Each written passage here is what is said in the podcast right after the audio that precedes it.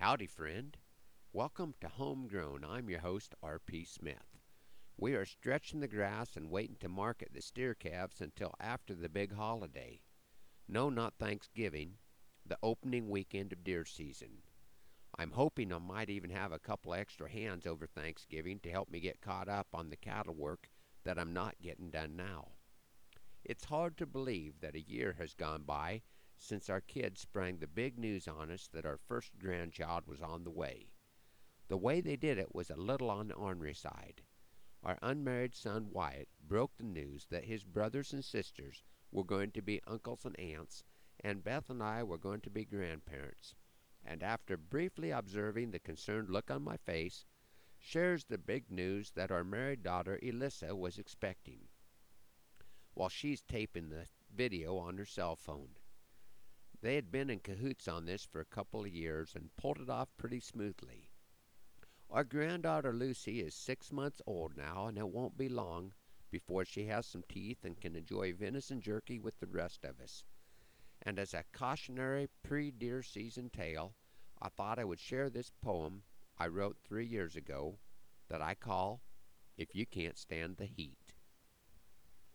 My son Caleb and I went hunting, and friend, don't you know that we just kept on shooting 'cause the action didn't slow. Deer harvest exceeded expectations and limitations.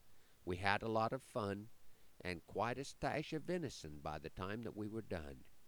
To take it to the processor would probably break the bank. I was feeling a bit creative, and my family would thank me for the sausage and the hot sticks that we can munch on through the year and still have a little cash to bring home some Christmas cheer. I know the folks that make this stuff, why, they are friends of mine, but it isn't rocket science and we should be just fine.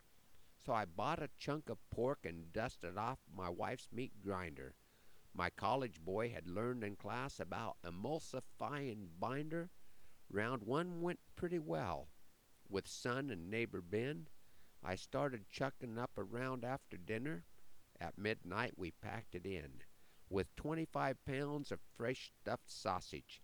It cooked up a little gray, but without any red dye number 5, it's supposed to look that way. The next day I hurried through my chores and started as soon as I was done.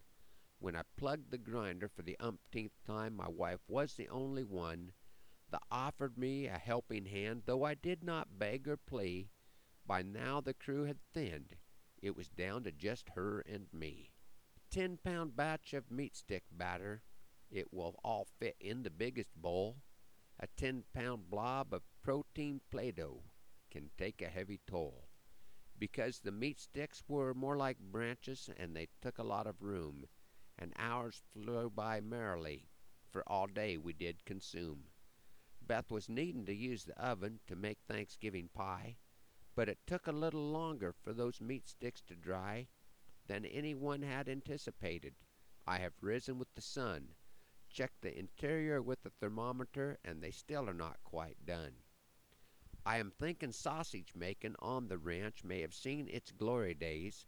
Beth mentioned that the processor should probably get a raise. Even though I thought it kind of fun, I will probably let it be. But I read the other day about an old cowboy sourdough starter recipe. Thanks for riding along this morning on Homegrown. Hoping that the Lord blesses you real good today and that our happy trails cross again soon. I'm R.P. Smith.